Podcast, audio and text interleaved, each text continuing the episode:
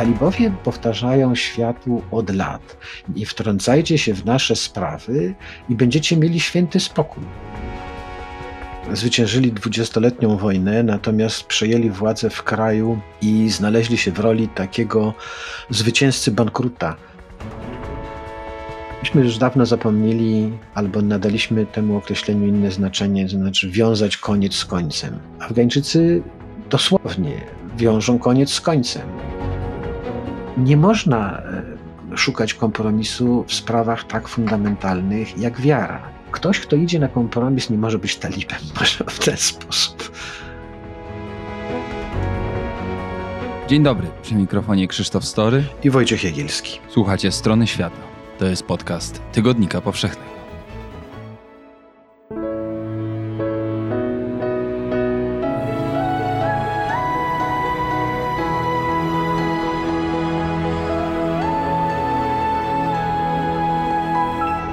Podcast powszechny.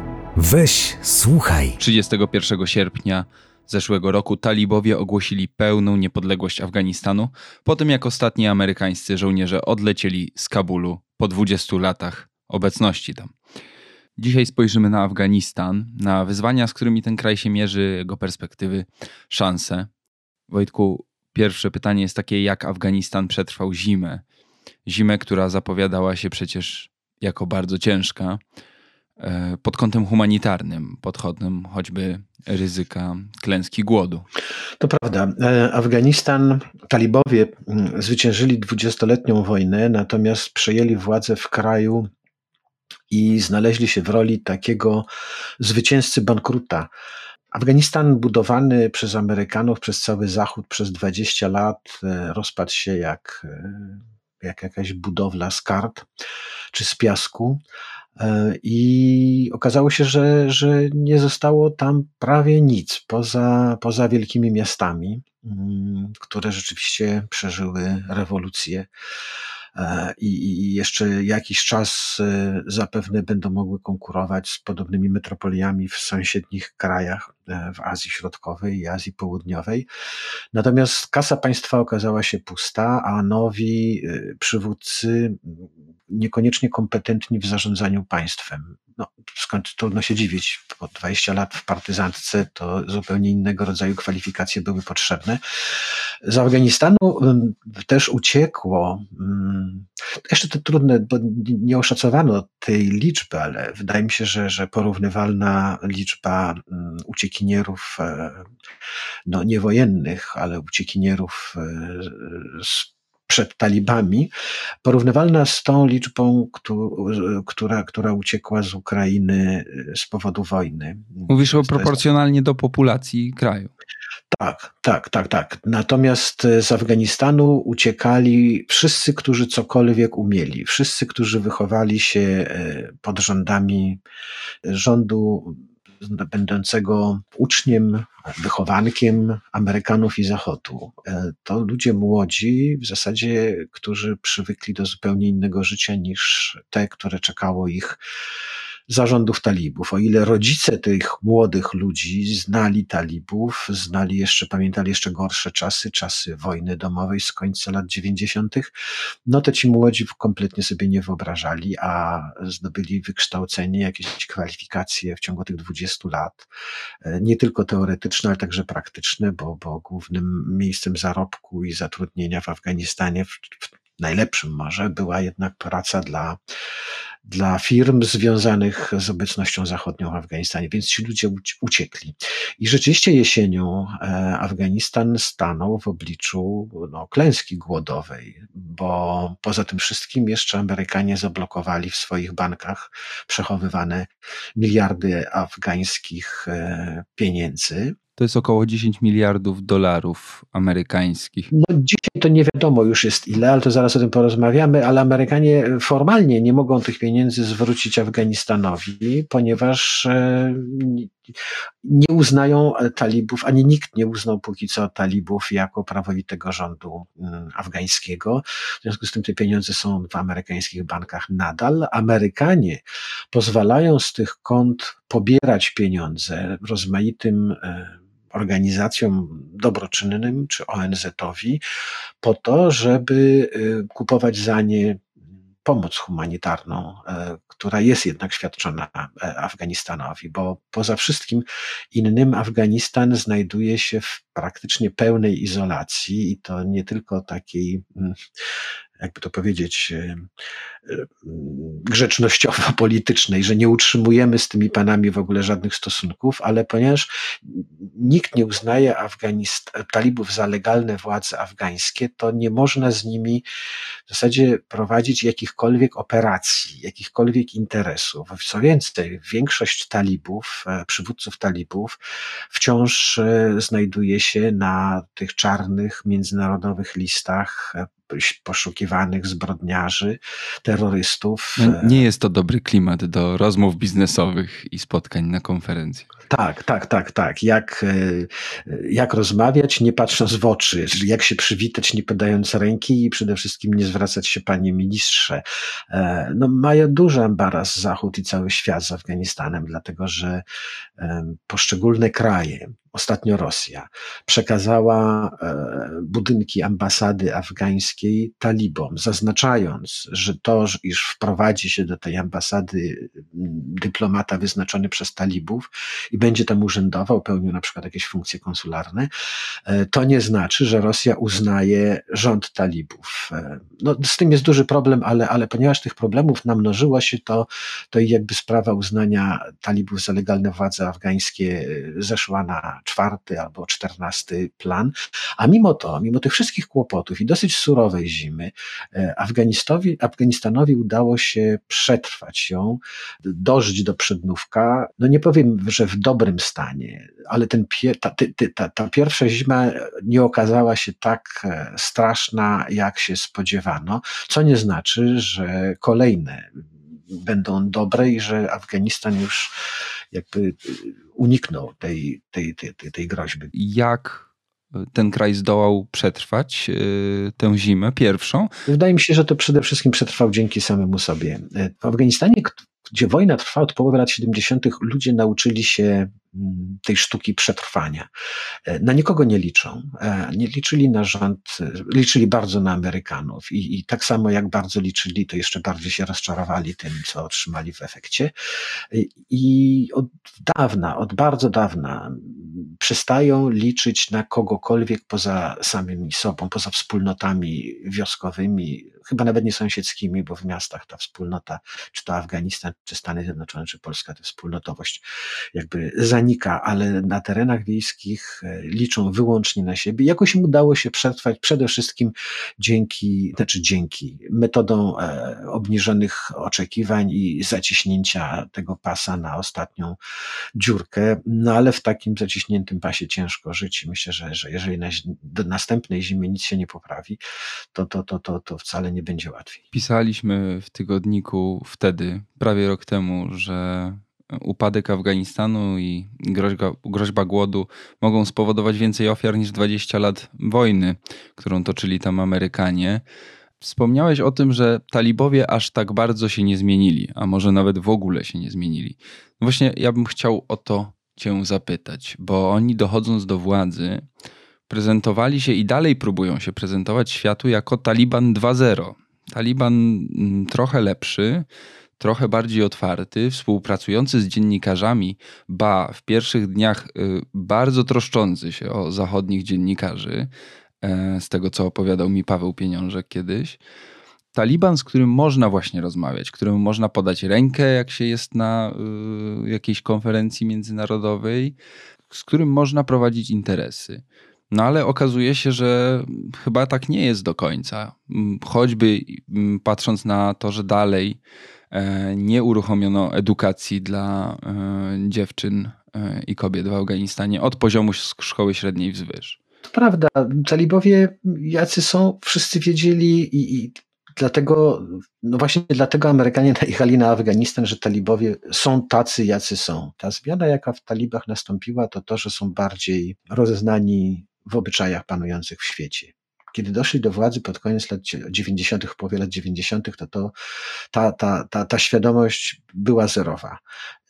Im się wydawało, że wystarczy, że robią coś, co uważają za słuszne i, i świat się z tym zgodzi. No, nie po prostu nie wyobrażali sobie, żeby mogło być inaczej.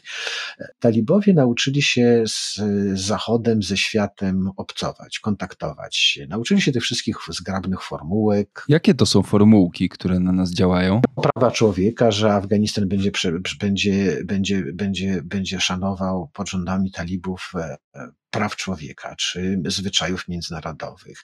I to mówią głośno, wyraźnie, powtarzając formułki, które wygłaszają przy okazji każdych e, wystąpień czy konferencji międzynarodowych przywódcy Zachodu, niczym się tu nie różnią. E, I wtedy, no właśnie padając słowa, że o, talibowie to jest właśnie nowoczesna, ta druga wersja talibów i, i teraz już będzie wszystko inaczej. Mało kto zwraca uwagę, że deklarując te poszanowanie dla obyczajów i praw obowiązujących w świecie, talibowie mniejszymi literami dopowiadają, że pod warunkiem, że to będzie zgodne z afgańską tradycją i e, nakazami prawa religijnego. Dość istotny warunek. Tak jak się podpisuje umowę, nie wiem, z firmą ubezpieczeniową, czy i tam jest tych zastrzeżeń drobnym maczkiem na dole napisane tyle, że człowiek no, nie ma siły, ani, ani nawet do głowy mu nie przychodzi, a przede wszystkim nie chce mu się przeczytać to wszystko, zwrócić uwagę, a potem się okazuje, że, że na rozmaite wypadki no, nie ma rady i, i sam, sam mu się to podpisało. No więc talibowie obiecali Bóg jeden wie ile yy, i deklarowali, jakim to wspaniałym krajem będzie Afganistan, a, przecież no, walczyli o to, żeby ten Afganistan był taki, jaki oni sobie wyobrażają, że jest najlepszy. Talibowie komunikują, powtarzają światu od lat. Nie wtrącajcie się w nasze sprawy i będziecie mieli święty spokój. My w wasze sprawy się nie będziemy też wtrącać i żyjmy sobie tak jak sąsiedzi, którzy nie mówią tym samym językiem, nie zaglądają sobie przez płot, a przede wszystkim właśnie nie wtrącają się w cudze sprawy. A, a, talibowie nic nie mają do zachodnich dziennikarzy, bo ci zachodni dziennikarze piszą dla jakichś tam zagranicznych gaz. Co ich to obchodzi? Co innego afgańscy dziennikarze. Media w Afganistanie umarły no, nie, nie, nie śmiercią naturalną, tylko zostały zaduszone przez e, talibów. Te media, które, no, to była rewolucja wolnego słowa w Afganistanie przez te 20 lat, w 100 dni wystarczyło talibom, żeby ukręcić temu eksperymentowi web. I to wszystko, co wydawało się zdobyczą tych 20 lat, może to jeszcze jeszcze inna sprawa, że myśmy się upajali tymi spektakularnymi zmianami. A to, że widać na przykład e, afgańską kobietę występującą e, w afgańskiej telewizji. Owszem, to była wielka zmiana obyczajowa, polityczna, świadomościowa, ale no, ta szybkość, w, jakim, z, jaką, w jakiej, z jaką sprawy e, wróciły do stanu sprzed amerykańskiej inwazji, no, pokazuje, że, że wszystko to, co próbowaliśmy tam zasiać w Afganistanie, no, albo bardzo płytko zapuściło korzenie, albo nie przyjęło się zupełnie.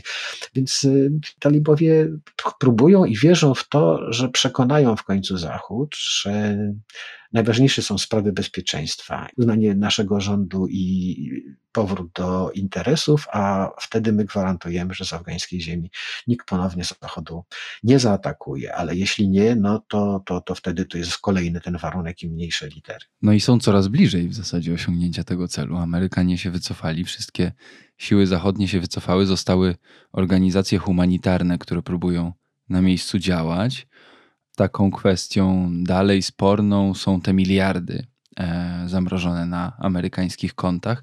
One są zamrożone decyzją nowojorskiego sądu który prowadzi, który przyznał w 2012 roku prawo ofiarom zamachów z 11 września dochodzenia odszkodowań od talibów. Mówią talibowie, że przecież wśród zamachowców, którzy zaatakowali 11 września, nie było żadnego Afgańczyka. Dlaczego więc od Afganistanu domagać się tych pieniędzy? Czemu nie wejść na konta Arabii Saudyjskiej czy Zjednoczonych Emiratów Arabskich? Wśród zamachowców najwięcej było obywateli właśnie z tych krajów.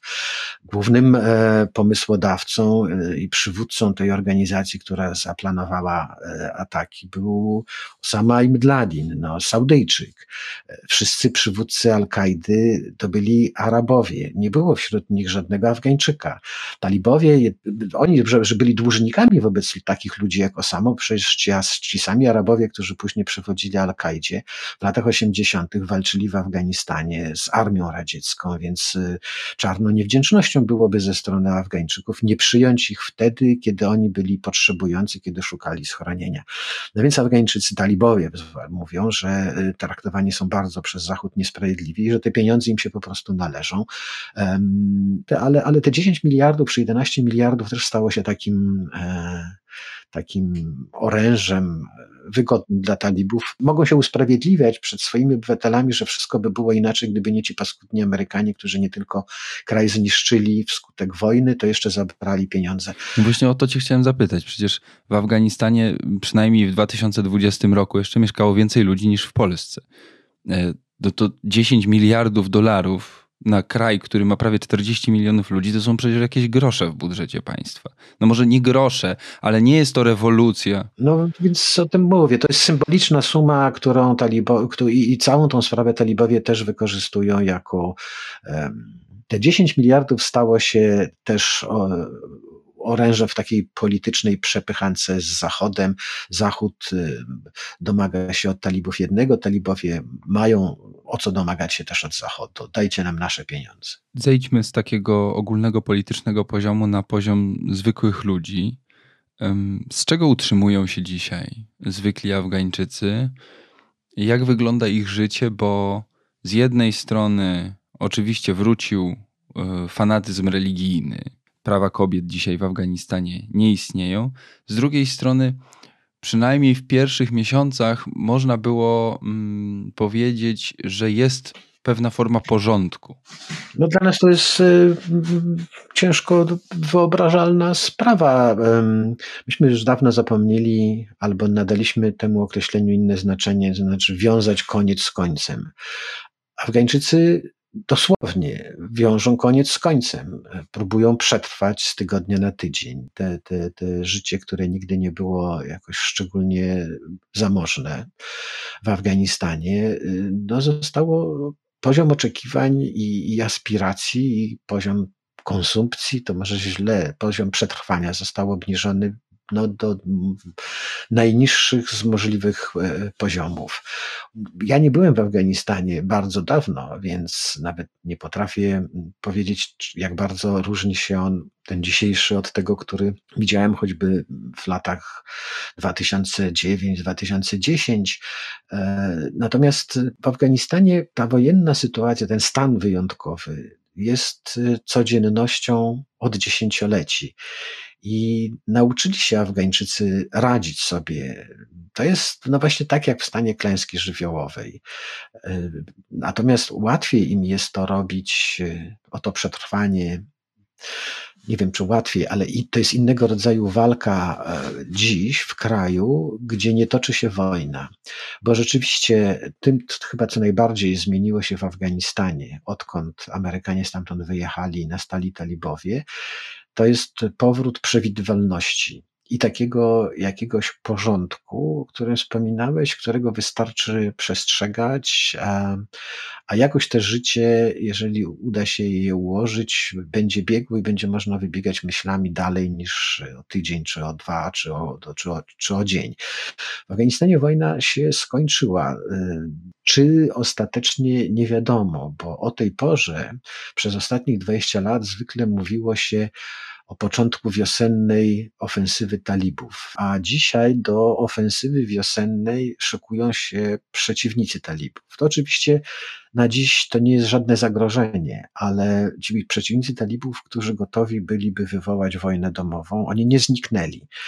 To są e, przede wszystkim byli mm, dygnitarze, przywódcy polityczni z tego rządu z czasów obecności amerykańskiej. Pojawiają się informacje o rozmaitych partiach, partyjkach e, zbrojnych i politycznych, które no, no, no, zaczynają wyrastać, głównie na północy kraju, bo to, to jest problem też etniczny.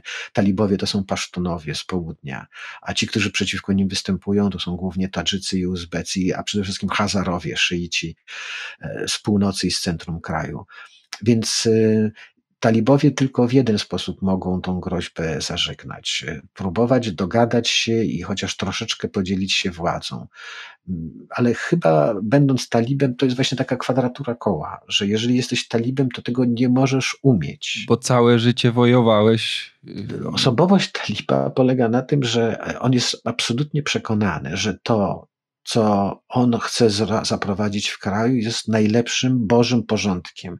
To wypływa z tradycji, on myśli, że afgańskie, a to jest głównie tradycja pasztuńska, i spraw wiary no, nie można e, szukać kompromisu w sprawach tak fundamentalnych jak wiara. E, no, nie można szukać kompromisu w negocjacjach z e, opatrznością. Można się jej podporządkować albo odmówić wykonywania, albo odmówić podporządkowania się właśnie tej woli. Z tym, który się nie chce podporządkować Bogu. No przecież się nie, nie, nie układa, bo gdzie tu znaleźć jakieś, jakieś, jakąś przestrzeń do, do, do, do kompromisu. E, więc talibowie oczekują tylko podporządkowania się, posłuszeństwa, a nie e, kompromis.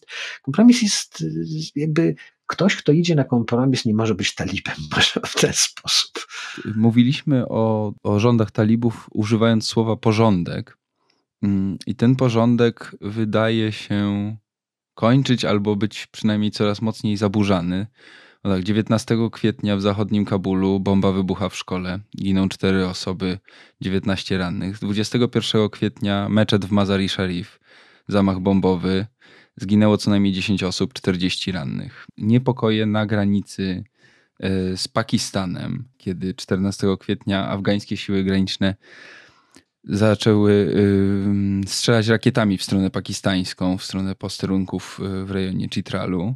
Coraz więcej zamachów bombowych, bo te, te dwa, które tutaj przytoczyłem, to nie jest y, koniec listy. Co się dzieje? Nie są to wydarzenia ze sobą powiązane, ani temu porządkowi talibów póki co nie za bardzo zagrażają. Zamachy bombowe to jest sprawa chorasańskiej filii państwa islamskiego. To są ludzie, którzy byli z talibami, póki razem walczyli z Amerykanami, ale w 2014 roku pod Hindukuszem powstała filia państwa islamskiego, konkurenta Al-Kaidy, a Al-Kaida to, to sojuszniczka, siostra talibów. Początkowo to państwo islamskie nie miało, trudno im było znaleźć e, ochotników, e, no bo słabsza organizacja, e, biedniejsza, a i cel mniej taki wyrazisty i trafiający do przekonania Afgańczykom niż walka o wolność z okupacją obcą. Natomiast z czasem te państwo islamskie armia państwa islamskiego umacniała się i rosła e, liczebnie, dlatego że przy, przechodzili do niej partyzanci talibów, którzy w swoim dawnym obozowisku starym przestawali się czuć e, komfortowo, albo nie zgadzali się z dowódcami e, i sposobem, w jakim się dzielą władzą i pieniędzmi, albo wreszcie, tak jak to się zdarzyło w 2000, w zeszłym roku uznali, że talibowie, a nawet wcześniej, kiedy talibowie zaczęli rozmawiać z Amerykanami, przywódcy państwa islamskiego wykorzystali ten fakt, żeby tłumaczyć Afgańczykom, że talibowie to są tacy sami zdrajcy jak wszyscy inni i że tak naprawdę chodzi im tylko i wyłącznie o władzę i profity wynikające z tej władzy, a nie o to, żeby zaprowadzać państwo Boże na ziemi. Więc ta, państwo islamskie dzisiaj prowadzi z talibami wojnę, kiedy talibowie wkroczyli do Kabulu, to takim symbolicznym, krwawym zamachem był zamach dokonany przez państwo islamskie na kabulskim e, lotnisku. Później był, jakby to wszystko ucichło, mm, a teraz na wiosnę rzeczywiście doszło do całej serii zamachów bombowych, do których przyznaje się państwo islamskie i to państwo islamskie prawdopodobnie jest autorem. Chce zdyskredytować talibów, pokazać Afgańczykom, że talibowie wcale nie rządzą i, i, i i są bezsilni, niekompetentni. Natomiast sprawa z Pakistanem jest dużo bardziej skomplikowana. Talibowie, tak jak żaden wcześniejszy afgański rząd, nie uznaje granicy z Pakistanem. Uważają, że ta granica została, no mają rację, została wykreślona przez Brytyjczyków w XIX wieku i podzieliła pasztuńskie ziemie. Dzisiaj północna część na północ od linii Duranda to jest Afganistan, to są ziemie pasztuńskie, które zostały włączone do Afganistanu, a na południe od tej linii Duranda żyją ci sami Pasztunowie, ale już są obywatelami Pakistanu. Kiedy powstawał Pakistan, Afganistan był jedynym krajem w ONZ, który nie zgadzał się uznać Pakistanu za, za, za nowe państwo i przekonywał innych, że jeżeli już musi się z Indii wykroić jakiś kawał ziemi, żeby tam mieszkali muzułmanie, no to lepiej te ziemię przyłączyć do Afganistanu, a nie tworzyć jakiś zupełnie nowy sztuczny kraj, który jedynym, co jego łączy, ma być religia. E, a Pakistan stawia na tej linii granicznej, nieuznawanej przez Afgańczyków, mur. Taki mniej więcej, jaki powstaje, no, po, po, chyba jednak nawet poważniejszy i potężniejszy niż ten, który w Polsce budowany jest na granicy z Białorusią. Dla Afgańczyków i dla talibów też, no to szlak ich trafia, dlatego że buduje się coś e, na ziemi, którą oni uważają, że jest co najmniej sporna. Nawet jeżeli nie sporna, no to, to, to jest ich ziemia i grodzić tego się nie da. Pakistan z kolei ma pretensje do talibów, że udzielają schronienia e, u siebie pakistańskim talibom. E, rząd pakistański z przerażeniem e, zorientował się, że, że ruch, który, któremu był nawet początkowo przychylny, raptem zaczął mu zagrażać. 2008 rok to była apogeum e, potęgi tych pakistańskich talibów i tam bomby wybuchały, wybuchały częściej niż w Afganistanie w czasie tych e, kilkunastu lat e, w Pakistanie z powodu tej wojny i zamachów bombowych zginęło kilkadziesiąt tysięcy ludzi. E, talibowie pakistańscy przycichli, natomiast no, dziś uaktywnili się bardzo. Mm, Pakistan twierdzi, że to Afgańczycy niewdzięczni, talibowie, próbują wykorzystywać pakistańskich talibów właśnie po to, żeby się od Pakistanu, od tego swojego dobrodzieja jak najbardziej uniezależnić. Afgańczycy, afgańscy talibowie mm, mówią, że wcale nikogo nie wspierają, nie, nie odmawiają gościny, ale, ale przecież to są sprawy oczywiste i w, Afgani w Afganistanie i w Pakistanie, ale nie zaprzeczają Afgańczycy, że wcale nie chcą pełnić e, roli takiego wasala pakistańskiego, jak to miało miejsce w latach 90., gdzie e, talibowie robili wszystko, wykonywali w zasadzie rozkazy pakistańskiego wywiadu wojskowego. Mamy jeszcze jeden wątek ekonomiczny. Chciałem Cię zapytać o ostatnią decyzję talibów, czyli pójście na ponowną, bo zrobili to też właśnie za czasów swoich pierwszych rządów, wojnę z narkotykami. Afganistan dostarcza, żebyśmy mieli pełen obraz, około 85% światowej produkcji opium. W zeszłym roku nawet ta produkcja wzrosła o 8%, e, co oznacza, że oficjalne plony z afgańskich pól makowych to jest 6800 ton to jest jakieś 320 ton czystej heroiny na rynku światowym. Taki przelicznik znalazłem, nie znam się na tym, natomiast może ty po swoich podróżach w Afganistanie umiesz to lepiej e, przeliczyć. E, natomiast jest to e, największy towar eksportowy Afganistanu. No i teraz talibowie decydują się na odcięcie tego, co jest źródłem utrzymania dla wielu, wielu afgańskich rolników. Jak to się skończy? No, talibowie, talibowie to był jedyny chyba czas w ostatniej historii Afganistanu, kiedy uprawa maku i produkcja opium była zakazana. To były te lata, kiedy talibowie rządzili pod koniec lat 90. i oni ten zakaz jako jedyni mm, wymuszali na afgańskich chłopach. W końcu jednak może nie odwołali, bo talibom, jak każdej autorytarnej władzy, władzy, bardzo nie w smak jest odwoływanie swoich wcześniejszych zarządzeń. To daje jakieś takie wrażenie, że w jakiejkolwiek sprawie się mylili, a władza autorytarna nie myli się w żadnej sprawie i stąd się bierze jej ta właśnie legitymacja autorytarna. Więc nie odwołując niczego, talibowie wtedy, w latach 90., zgodzili się, żeby ci chłopi afgańscy uprawiali sobie ten mak, tylko żeby go szmuglowali za granicę. Już nie mak, tylko mak przetworzony oczywiście, a broń Panie Boże, nie handlowali tym opium i heroiną w, w Afganistanie, bo narkomania, może narkomania, bo wszystkie problemy, wszystkie patologie, które związane są z narkotykami, stały się problemami także Afganistanu. Sądzę, że to był gest, ten zakaz ponowny, gest znów e, skierowany przede wszystkim w stronę Zachodu. I Talibowie liczą na to, że ten gest e, spotka się z jakąś wdzięcznością. Natomiast wiedzą talibowie, że nie mogą się narazić, ani nie mogą narazić swoich obywateli na śmierć głodową. Dla wielu afgańskich chłopów zaoranie pól makowych oznacza po prostu, no właśnie, głodową śmierć. To jest e, jedyne, co się w Afganistanie udaje, jedyne, co się opłaca.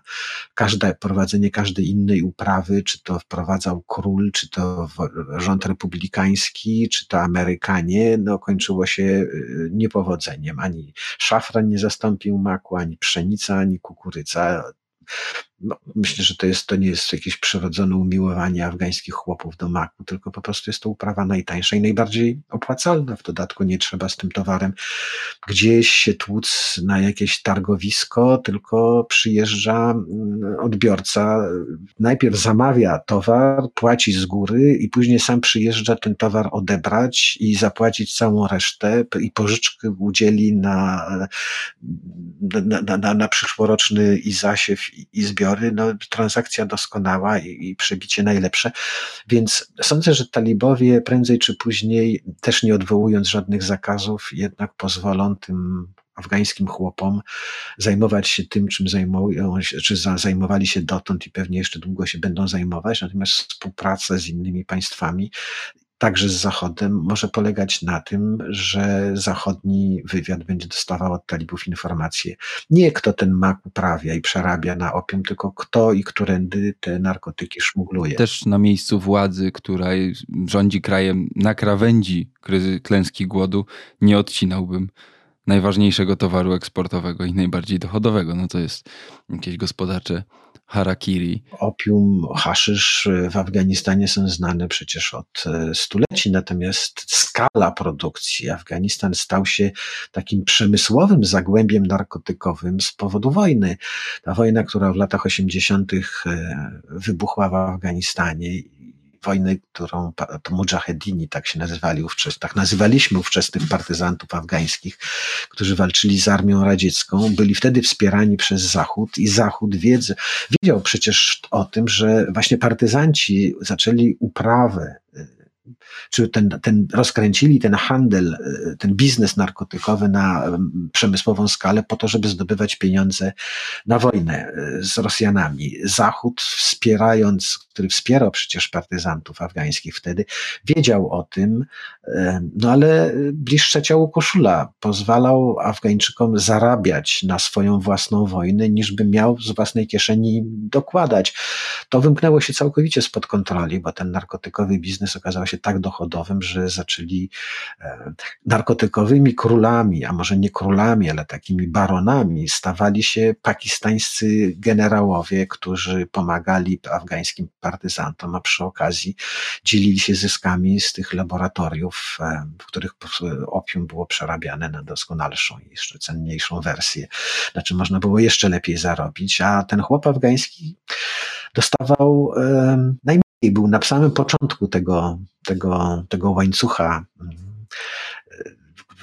który pozwala zarabiać fortuny. Dla tego afgańskiego chłopa była to kwestia przeżycia takiej właśnie zimy, jak minęła, podczas gdy dla tych, którzy stali na czele tego interesu, no to była kwestia e, wielkiego bogactwa i wielkich politycznych wpływów, bo pieniądze zawsze w tamtej części te wpływy dają.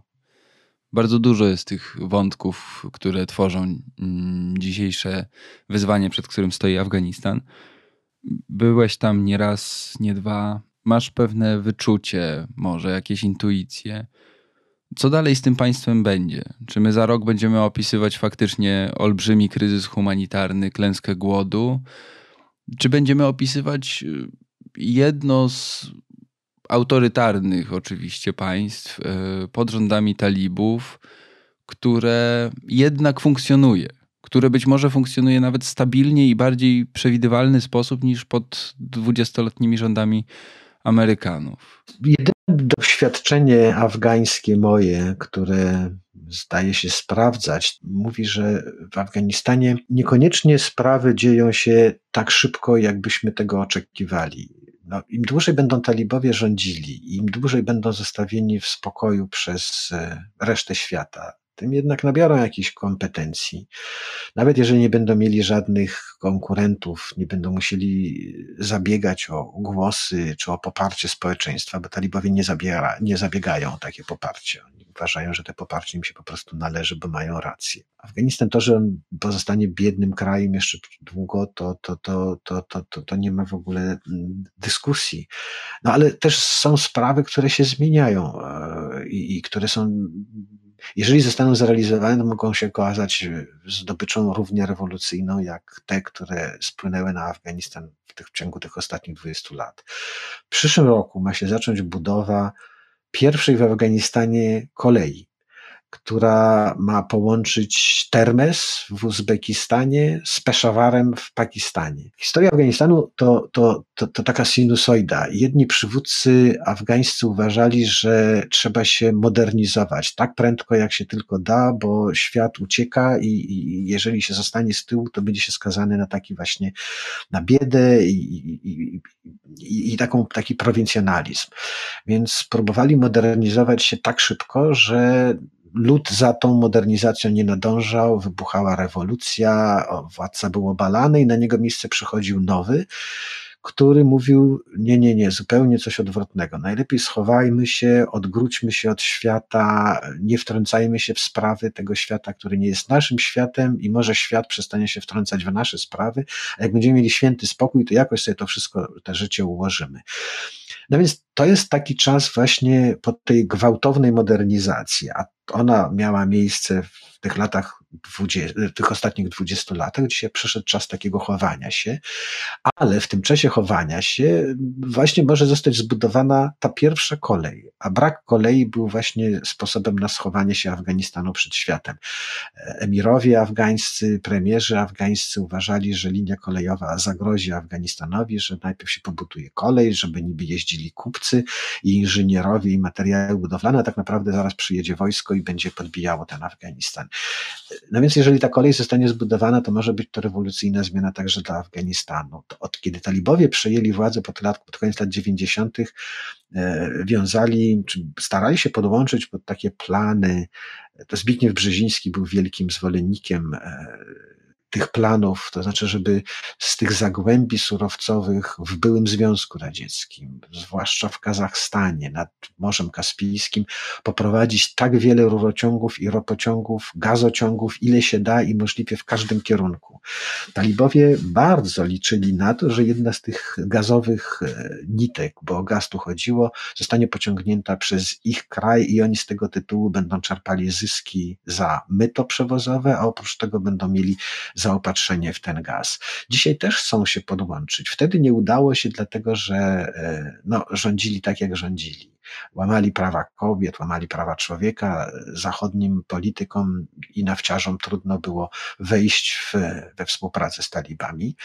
Dzisiaj talibowie wciąż do tego wracają i nie wiem, czy ta trudna sytuacja, ten, ten niepokój, który zapanował w świecie, nie będzie ich sprzymierzeńcem, że e, na Zachodzie pojawi się przekonanie, że obniżenie cen gazu i zapewnienie sobie jakichś dostaw gazu e, jest przynajmniej na, na krótką metę ważniejsze niż to, żeby talibowie rządzili się u siebie tak, jak przywykliśmy, że, że rządzimy się u siebie. Natomiast to, że Afganistan pozostanie krajem ubogim jeszcze przez wiele, wiele lat i że te jego dzieje dalej będą takimi takimi e, skokami od modernizacji do izolacji. Co do tego jakoś jestem, jestem przekonany. Najbardziej tym najgorszym, co mogłoby spotkać Afganistan, to kolejna wojna domowa, e, bo to no, nie ma nic gorszego e, niż wojna. To akurat widzimy aż za dobrze. O Afganistanie, heroinie, edukacji dziewcząt, prawach kobiet rozmawialiśmy dzisiaj. Teraz jingle, a potem e, wybierzemy się w świat w skrócie, bo nie przecież na skróty, ale w skrócie.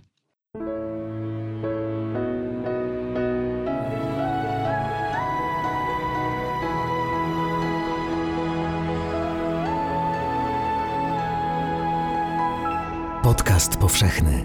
Weź, słuchaj. Skończyliśmy rozmowę o Afganistanie z wątkiem gazociągów i gazu. I od tego wątku też zaczniemy skróty innych wydarzeń. Jednym z ważniejszych y, mm, takich y, informacji dla nas y, w Polsce jest to, że Rosja zdecydowała się odciąć dostawy gazu do Polski i Bułgarii. Ale to nie jest jedyne miejsce na świecie, gdzie gazu używa się jako takiej broni czy szantażu gospodarczego. Wojtku, Algieria? To mimo w tym samym czasie Algieria, no nie to, że odcięła gaz, ona odcięła gaz y, już jakiś czas temu do Maroka, natomiast dostarcza gaz do Hiszpanii. A Hiszpania y, obiecała Maroku no właśnie dostawy gazu ziemnego. Algieria, która kłóci się z sąsiednim Marokiem o wiele spraw, ale przede wszystkim o Saharę Zachodnią, zastrzegła sobie, że jej gaz przeznaczony jest tylko dla Hiszpanii i ostrzegła Hiszpanię, żeby jeżeli ma dostarczać gazu Maroku, to żeby, broń Panie Boże, nie był to ten algierski gaz. Hiszpanie solennie obiecują Algierczykom, że akurat ten gaz, który będą dostarczać tym samym zresztą rurociągiem, gazociągiem e, do Maroka, e, z całą pewnością nie będzie algierski.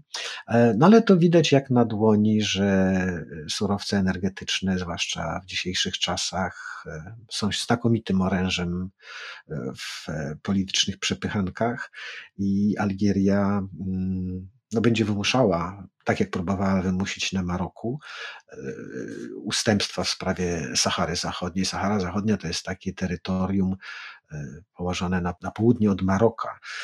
Była kolonia hiszpańska, stąd obecność Hiszpanii na tym terytorium i w, tamtych, i w tych sporach.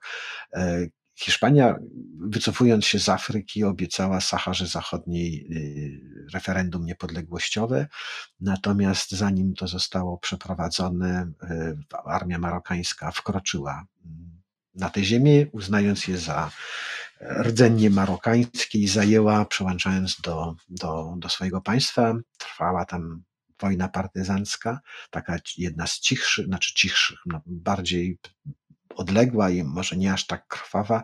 Algieria w tej sprawie, w tym konflikcie saharyjskim e, popiera e, powstańców, e, zwolenników secesji, niepodległości Sahary Zachodniej.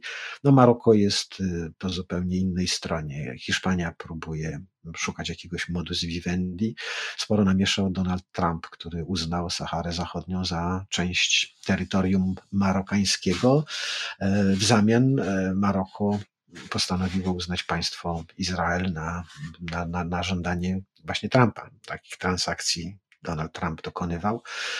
Innym takim wydarzeniem ważnym, może najważniejszym w ostatnich tygodniach były wybory e, i one też były wyborami nie tylko tych, którzy będą rządzili danymi krajami, ale taką globalną rywalizacją między sposobami myślenia i patrzenia na świat, wybory prezydenckie we Francji, wybory parlamentarne w Słowenii, e, wygrali przedstawiciele tego obozu wolnościowo-liberalnego, bym powiedział, pokonując e, przedstawicieli obozu prawicowego Marine Le Pen przegrała z Emmanuelem Macronem we Francji wybory prezydenckie, ale zdobyła e, tak wiele głosów, że e, z marginesu weszła na główną scenę francuskiej polityki, a w Słowenii stracił władzę premier Jansza, e, zwolennik Donalda Trumpa, przyjaciel Viktora Orbana, premiera węgierskiego, a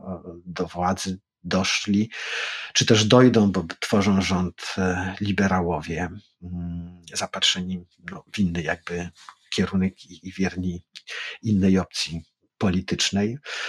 E, zmieniając e, kontynent, Nigeria Mówiliśmy w poprzednich spotkań, podczas poprzednich spotkań o dżihadystach. Dzisiaj napomknęliśmy o nich mówiąc o Afganistanie, ale z tym problemem partyzantek i świętej wojny zmaga się od lat e, Nigeria. E, tam działa ugrupowanie dżihadystyczne Boko Haram, e, filie i państwa islamskiego i Al-Kaidy, a ostatnio do, czy tą partyzancką wojnę skomplikowały zwykłe przestępcze bandy, ugrupowania, które żyją z uprowadzania stad, e, ale przede wszystkim, e, a ostatnio może inaczej, sporywania ludzi dla okupu. I rozkręcili ten przestępczy interes na taką skalę, że zaczął znów zagrażać on istnieniu nigeryjskiego państwa. I w nigeryjskim parlamencie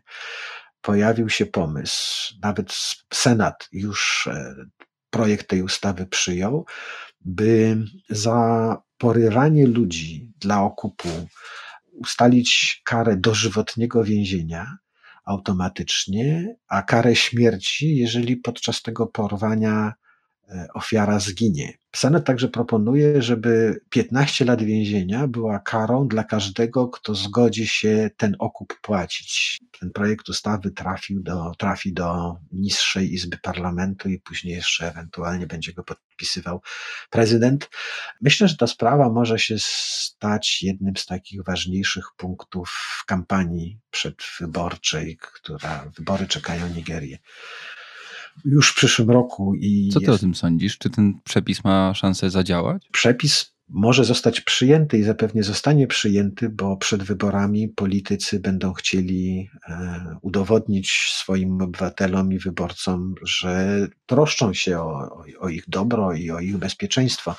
I wierzę, uwierzyłbym nawet w stosowanie tych kar wobec przestępców już pojmanych, osadzonych w aresztach. Więc wyobrażam sobie, że sądy nigeryjskie mogą stosować tak surowe kary, ale bieda, żeby tych przestępców w tych aresztach osadzić. Myślę, że gdyby nigeryjska policja, wywiad i wojsko radziło sobie ze ściganiem tych przestępców e, lepiej, to w ogóle e, nie byłoby problemu, ta, ta sprawa w ogóle by nie, nie, nie, nie miała miejsca i tej ustawy nie trzeba było w ogóle zastanawiać się. Mamy wątki europejskie, y, wątki afrykańsko-postkolonialne, y, bo odwiedziliśmy Saharę Zachodnią i mamy szybką podróż do Nigerii, zmagającej się z poważnym problemem i próbującej go rozwiązać za pomocą bardzo surowych kar. Czy skutecznie? Zobaczymy. A to już wszystko w tym odcinku Strony Świata. Żegnają się z Państwem Krzysztof Story i Wojciech Jagielski. Bądźcie z nami za dwa tygodnie. E, słyszymy się ponownie, a w międzyczasie zapraszamy do serwisu tygodnikpowszechny.pl i na naszego patrona i tak, gdzie możecie nas wspierać, bo to dzięki Waszemu wsparciu tutaj jesteśmy i możemy Wam teraz powiedzieć do usłyszenia. Do usłyszenia. Jeśli słuchają nas Państwo w Spotify albo w Apple Podcast, zasubskrybujcie nasz kanał. Jesteśmy też w Google Podcast i w aplikacji Lekton oraz na www.tygodnikpowszechny.pl/podcast.